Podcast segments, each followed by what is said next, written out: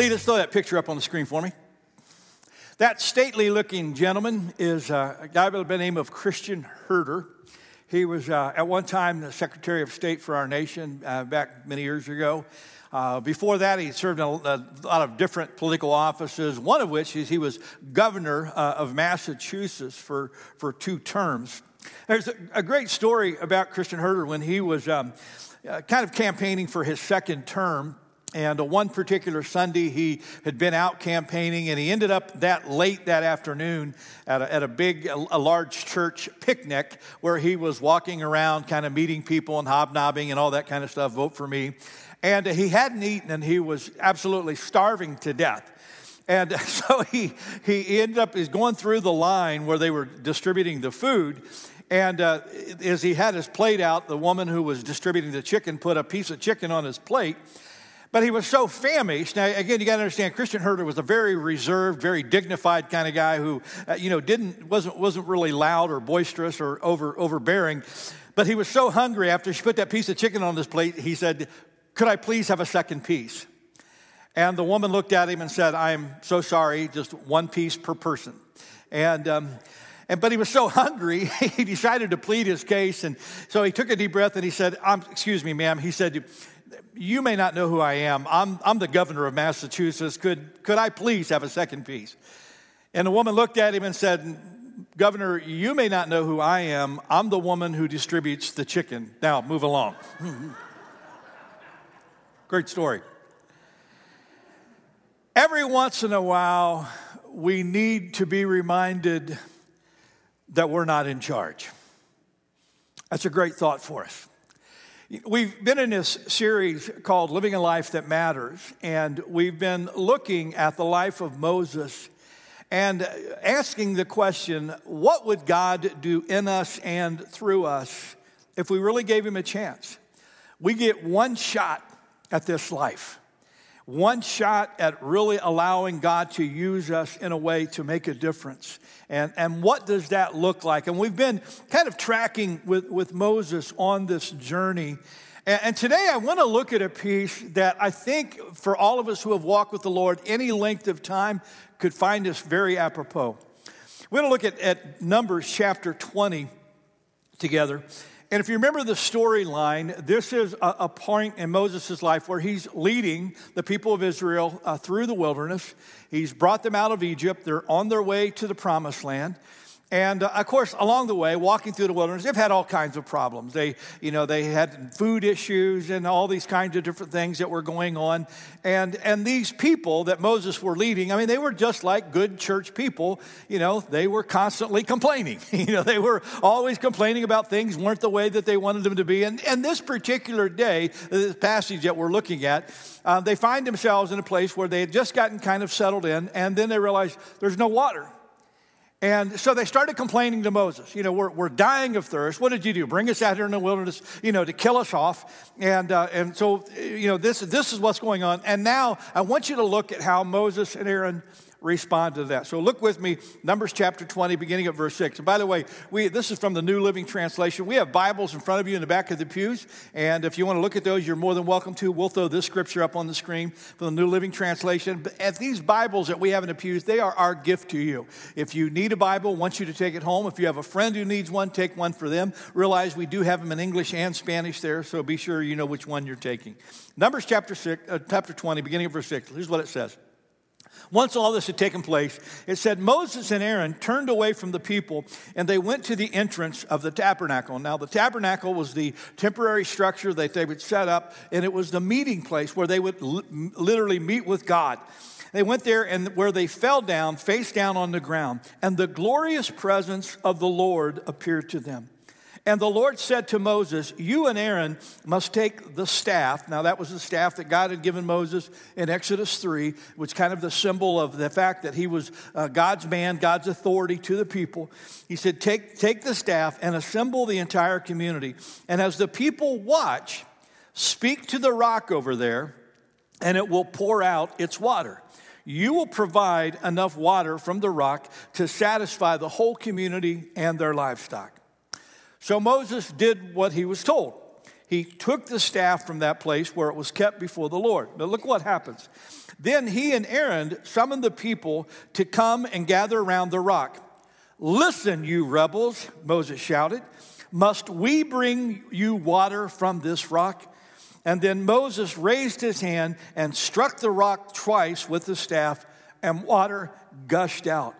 And so the entire community and their livestock drank their fill. Listen to this. But the Lord said to Moses and Aaron, because you did not trust me enough to demonstrate my holiness to the people of Israel, you will not lead them into the land I'm giving them. Now, when you, when you read this passage of scripture, it's like, wow, that was really harsh. I mean, the people were thirsty. Uh, God gave him the instructions. But I, I, want you to understand the significance of what Moses did and how Moses did it and, and why, why it, he, he received the, the, the reaction from God the way that he did. You, you remember again, when God was speaking to him, did God tell him to hit the rock? It's not a trick question, it was there. Did God tell him to hit the rock? No, what did he tell him? Speak to the rock. Now, I want you to imagine the scenario if Moses had done what God had instructed him to do. He was to speak to the rock. So, picture this with me. Here's the rock that, that Moses comes over to. The people are gathered around. If Moses had done what, what God had asked him to do, Moses would have raised his staff and he would have said, In the name of the Lord our God, who brought us out of Israel, the God of our fathers, Abraham, Isaac, and Jacob, I command that the water will come forth from this rock. And the water would have, would have come out, and, and the people would have been in awe of God. But look at what Moses did. He, he takes the staff and he gets to the people. Now, you can tell Moses is really amped up. You know, he's really angry. And what does he say? Listen, you rebels, must we, me and Aaron, must we bring water from this rock? And he strikes it twice, and the water comes out. Now, God, in his grace, gives water to the people because the people needed the water. But Moses forgot he wasn't the one in charge, God was. In that moment, Moses did a couple of things that, that were really just uh, uh, awful as far as God was concerned. One, Moses stole the glory from God. Because instead of praying toward the rock and the water coming out and people going, Oh, what an awesome God we serve. What a gracious and powerful God we serve. Moses takes a staff and he smacks the rock twice with it and the water came out. Now people are in fear of who? Of Moses. Moses stole the glory from God and he presented an, an image of an angry God before the people rather than a God who was slow to anger and abounding in love. When I was reading this and working on this series, one, one of the things that hit me is that along the way in our journey of faith, it's, it's awful easy to forget that God is in charge and we are not. And I think it's really important along the way to, to come to places where we remind ourselves uh, of who we're acting on behalf of. Can we talk about that today? I want to unpack for you just a, a, few thoughts that I, that I hope will help you. As I was working on this, I, I, came back to, to this statement, and this would just be good for you to put up somewhere to, to keep reminding yourself. I put this on your outline. God's work done God's way in God's Spirit brings God's blessing. Can I say that again? God's work done God's way in God's Spirit brings God's blessing. That's just a great principle for us to keep in mind. I want to, I want to give you some stuff for you to just take home and, and chew on this next week about how to remind yourself of who's in charge. Are you ready? Here we go. I'll give you a couple thoughts. Here's the first one. First of all, we, we need to remember that, that you are a steward and not an owner of your life and your calling. You're a steward, not an owner of your life and your calling. It's so easy to forget who this life really belongs to and who this ministry really belongs to. I love a woman was talking about a little adventure that she had um, when she was flying. And she was flying someplace cross country where she had to make a stopover and uh, have a layover. And she said she had a little time to kill. And so she, she went through a little store and she got a cup of coffee and she bought a pack of cookies. And she made her way over and, and sat at a, at a table in a little uh, kind of airport lounge area there. And she was sipping her coffee and she had a newspaper and she was reading a newspaper. And she heard some rustling and she put down her newspaper. And there was a guy who had sat down at this table across the table from her and he was opening her pack of cookies. And she's like, What? And the guy smiles and nods at her and takes a cookie out and starts eating it. Well, the woman, I mean, it's like, Really? You're gonna eat my cookies? And she just looks at him and, you know, takes one and it's like, oh, you're not going to eat all of it. And so she starts eating one. And uh, she said as she sat there and was drinking her coffee, eating a cookie, she kept, she kept hearing the guy, he would get a cookie, then she would get a cookie. And she said, finally, it got to where there was only one cookie left. And she said, before she could reach for it, she said, the man took her cookie, broke it in half, and slid her one half across the table and ate the other half. And then she said he smiled and walks away. And she grabs the cookie, throws it in her mouth. And she said, By this time, I'm livid. I'm just absolutely livid. I can't believe this guy had this kind of audacity. But she never said anything. So she makes her way to her gate, and as, and as she's getting ready to board the plane, she goes, I'm sitting in this gate area. She goes, and I'm just fuming, fuming at the audacity this guy had. She said, finally, they started calling for people to board the plane. She goes, I open my bag, grab my, my, my boarding pass out, and there I spotted my pack of cookies.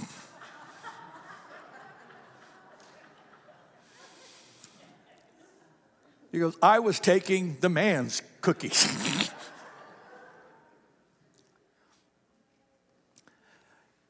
you need to know what you own and what you don't.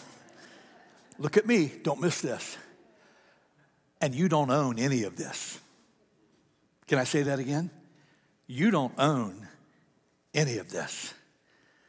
Let's look together at the, at the, at the passage of scripture there. Psalm 24 1. Read this out loud with me, church. The earth is the Lord's and everything in it. The world and all its people belong to Him. Who do the people on your pew belong to? It's not a trick question. Who? Who do you belong to? God. The Bible tells us clearly uh, the, the, world and everything in it, all the people, they belong to Him. Here's how Paul says it He says, You should know that your body is a temple for the Holy Spirit that you have received from God and that lives in you. Read it with me, church. You don't own yourselves. God paid a very high price to make you His. So honor God in with your body. Honor God with your body. In other words, you, you are not the owner of anything. This will, this will really help us when we begin to think this way. This life I have in this journey of faith that I'm walking, it belongs to God. It's not mine.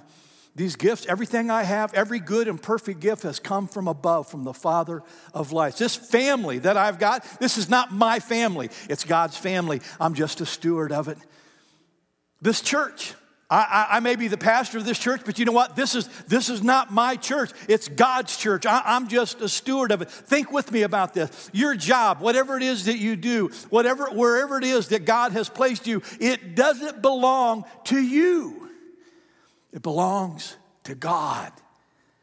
And when we know that we're stewards and, and not owners, it changes everything.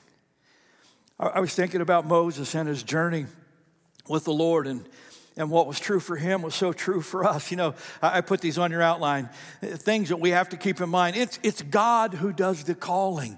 Moses didn't decide to go back to Egypt. God called him to that. Uh, it's God who does the leading. Moses had no idea where God was taking him to. It was God who was leading him. It was God who does the empowering. God who gave them the strength for the journey. It was God who gives the wisdom of, uh, of what to do and how to do it. It was God who performed the miracles. It's God working through us. Look at me, church. It's not about us. And a great day in our lives is when we realize, God, I don't own any of this. I'm just a steward. This is yours. Help me to treat this life, all I have and all I do, as though it belongs to you, because it does.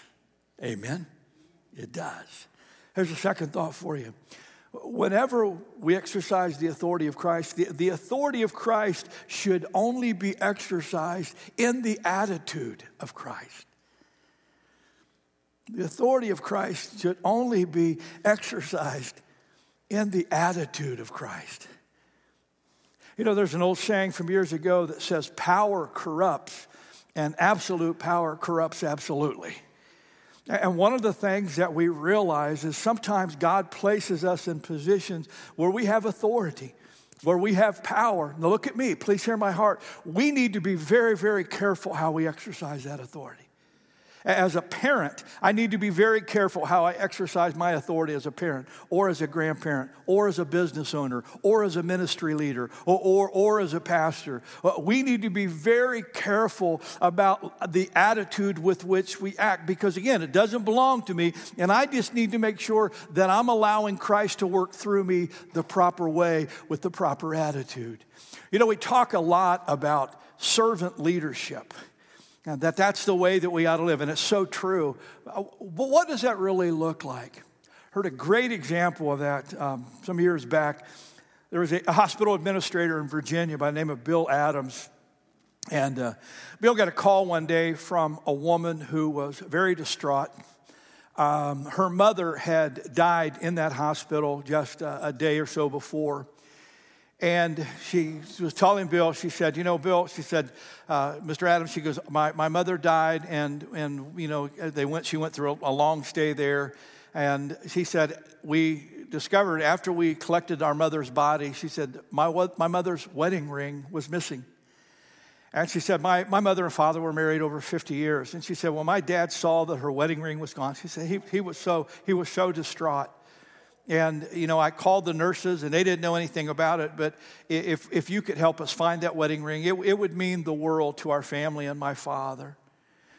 So Bill Adams he had a, a, really tender heart, and so he, he went up to the ward where the woman had been a patient and talked to the nurses that were there, went into the room with them, and they began to look around. They said, you know, uh, Mr. Adams, we've checked the room. They called up here. We, we looked in the bathroom. We've looked everywhere. She said the woman had cancer. She lost a lot of weight. That, that ring could have slipped off at any point. And he, and he said, we, we've looked everywhere. We don't know what to do. And Bill Adams was really, he felt really bad. He went back to his, he went back to his office and he, he sat down and he said, you know, I just kept thinking about what if this was my wife? Uh, what if this was my mother? How would I feel? And he, he said, I just, I felt so overwhelmed. He goes, I, I figured there's, there's got to be something else I could do. He said, so I, I ended up going, finding out where the laundry from that particular room went to. And he said, I went down to the basement where from that particular laundry chute emptied into a bin. The CEO of this hospital climbed into the bin of dirty laundry and began to just sort through it. And don't you know, he found the ring. Bill Adams said he called the, the daughter and, and her husband and asked them if they could come to the hospital next day. And he said, One of the greatest days of my life was when they came in and I stood up and I held out my hand where they could see that ring. He said, I'll never forget the look on their faces and the joy it brought to my heart. You know what? When I read that story, I thought, that's what servant leadership really looks like. This guy was a CEO. He, he could have flexed his muscles. He could have said, That's not my job. That's not my responsibility. He didn't. But you know what? He put the needs of this family ahead of himself. He took on. If you want a great image of what Jesus Christ looks like in leadership, that's it. I love how Paul describes this. And I want you to just think with me. Just think with me about the attitude with which you lived last week. Wherever you went, whatever you did, was this the kind of attitude that came through you at work, at home, wherever you are, with whatever God's given you? Look at what it says in Philippians chapter 2. In your life together, Paul says, think the way Jesus Christ thought.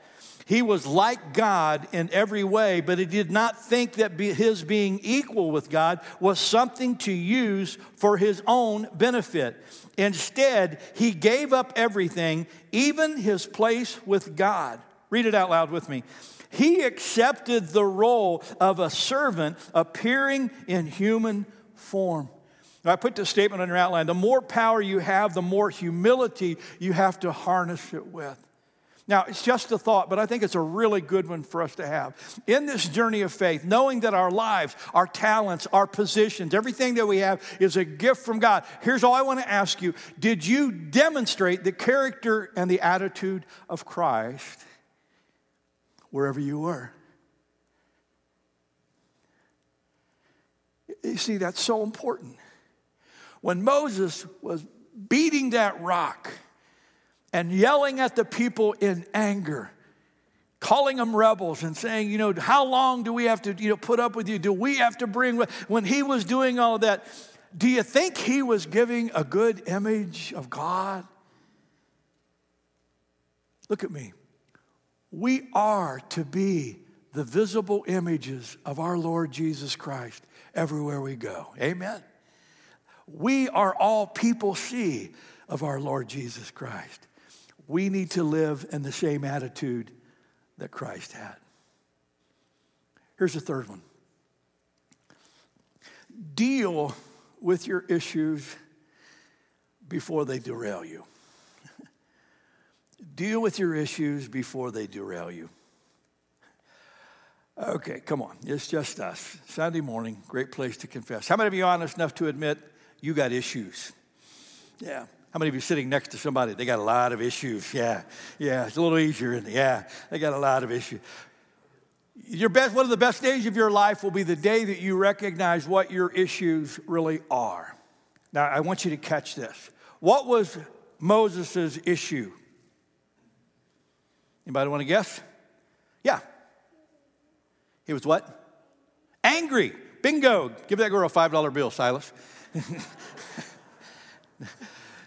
Angry. Moses had anger issues. And, and if you look back, his tracks all the way back. I mean, you remember, you remember what happened with Moses from the very beginning? He, he saw an, an Egyptian guy beating up one of his brethren, and what did Moses do? He kills the guy. Yeah, he gets angry, he jumps in and kills. It. Now, what you see is this anger issue with Moses comes up again and again and again. And here he is. He has this, he has this remarkable opportunity to demonstrate the grace and the power and love of God and compassion of God for the people. But instead of doing it the way God wanted him to do it, his anger got in the way of his people and he starts beating the rock. And that issue not only portrayed a horrible image of God,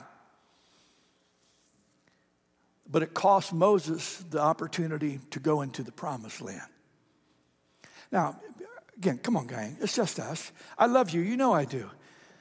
But y'all got issues. Pastor Steve has issues, amen? Who said that?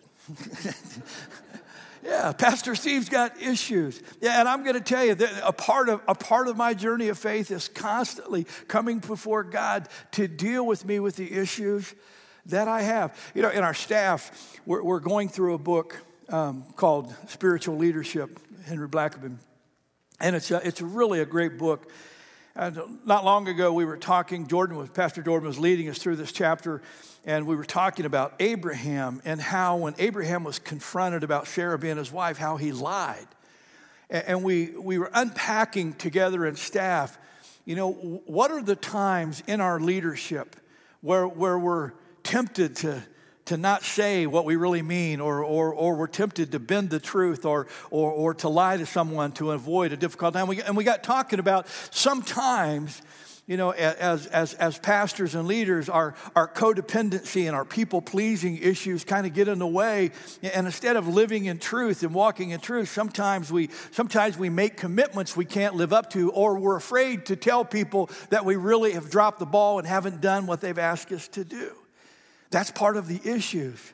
Um, some years ago, when I was heading to uh, Pennsylvania to be a pastor, uh, just before I moved there, I got, a, I got a call from a woman in the church who said that her son had tried to overdose on aspirin. And um, he was, uh, you know, just had been distraught and all of this. And she said, You know, Pastor Steve, she goes, We're so excited about you coming here to our church because, you know, we, I, I just know you're going to be the one to reach him and you're going to be the one to, you know, to, to connect with him. And he already admires you. And she was building me up. And in my codependency, I'm just like, Oh, yes, it's true. It's true. It's true. You know, rip off my shirt and the big S on my chest. Yes, you know. And, you know, and that codependence kicking, and I, I just leaned into that and I said, you know what, man, when I get there, I, I will call him every week and check on him and, and, and I'll, you know, I'll do all that. And I want you to hear what I'm saying. I'll call him every week. And so I got there, you know, in the first week I called him checked in on him. How you doing, bud? You know, blah, blah, blah. Second week, I called him, checked in on him. How you doing? Third week, I got busy with something or I was out of town and I missed the third week. And, and then next week, I, I called him again. And, and then the next week, I think I called him again. But then I was gone for a couple weeks and, and, and I completely blanked out. And two or three weeks went by and I hadn't called him. And suddenly one afternoon, I get a call from his mother and says, Pastor Steve, I am so disappointed in you. You know, you made a promise that you were going to call him every week. And you've not called him now for the last three or four weeks, and our family is really hurt. Now, look at me. I want you to hear my heart. I meant well, I had wonderful intentions. But I made a promise I never should have made. What I should have said to her in response to her plea for me to help connect with him was you know, honey, I'll be, I'll be happy to check in on your son from time to time and, and let him know this. Uh, let him know that here's my number, and if he needs me, he, he, can feel free to call me, and I'll be happy to come alongside of him as, as much as I can. I should have never promised that I would do something every week. If I'd have thought about it for two seconds, I would have known that's a really dumb thing to commit to. That's a really dumb thing to commit to. Look at me. Sometimes out of our we, we, we, move from caring and compassion to codependency. And we do more harm than good. And we derail. You see, in that instance, I didn't glorify God to her and her family, I diminished God. My dysfunction, my issue derailed that. Does that make sense to you? Now, again, gang, I don't know what your issues are. It doesn't matter. We all have them. That's the thing you need to know. We all have them. What we need to do is to bring them under submission to the Lord so that they don't derail the very work that God wants to do through us. Ephesians chapter 4 says, Don't sin by letting your anger control you. Read it with me.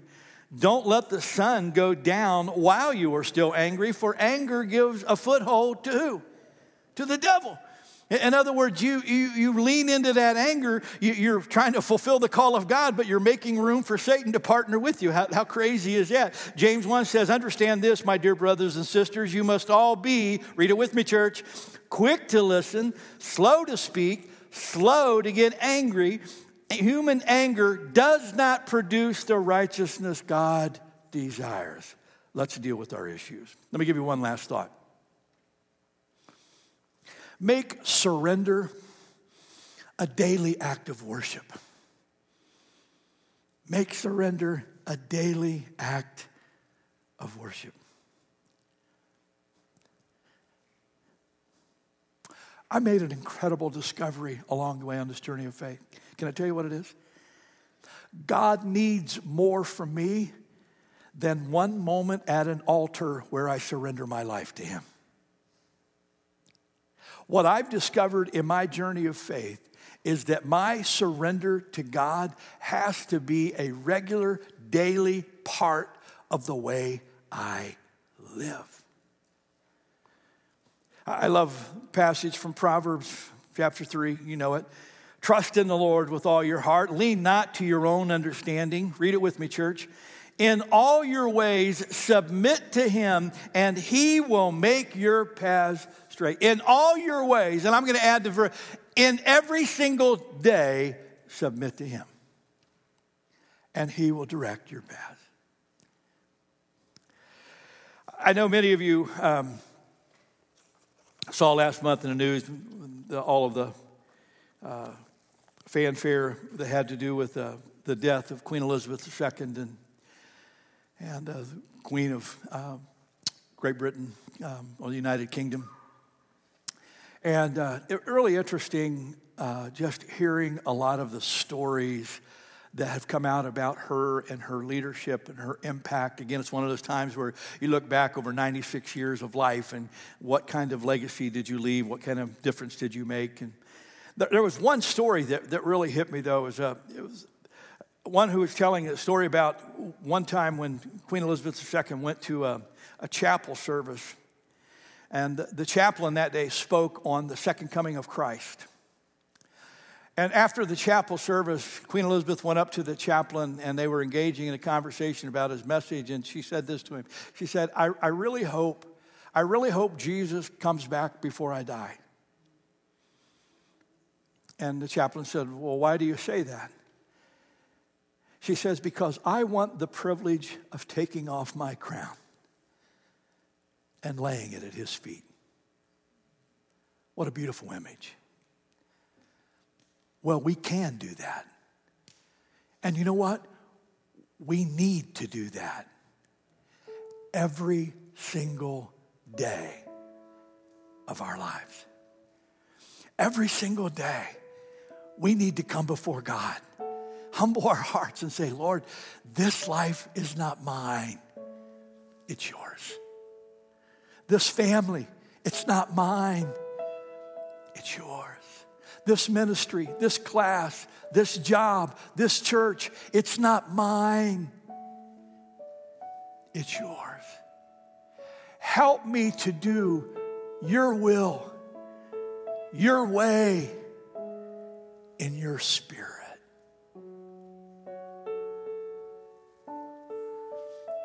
We need to surrender. I, I, want you to bow your heads and I want you to close your eyes. And I, I want to I want to end a little bit differently than we normally do. I just think surrender is, it's become such an incredibly important part of my life. And I can't help but believe that there, there may be a number of us today that, that know we have some pieces of our life that we need to surrender to the Lord. It may be attitudes that we have, it may be indifference that we've been living with. It may be our families that we've been trying to control or our job where we've not been the kind of leader that we've needed to be. It may, it may be that we, we've just living our life of faith and we've been trying to do it out of our own strength and not really leaning into the Lord every day the way that we should. I, I just wonder if there might not be a lot of us who just need to, to surrender today. So here's what I want you to do. If, if today you would like to surrender before the Lord, if you'd like to surrender your heart to Him, if you'd like to surrender your attitude to Him, if you'd like to surrender your family to Him, whatever, whatever it is you want to do, I, I just want you to stand right where you are. I just want you to cup your hands in front of you, and I just want you to offer it before God. I just want you to stand there with it. And then I want to offer a prayer on our behalf. So, wherever you are in the room, if God is leaning on your heart, if He's speaking to you, just stand, cup your hands Stand before the Lord for a moment. Offer to Him whatever it is you feel like you need to give. Whisper a quiet prayer to say, Make this yours, Lord. Make this yours.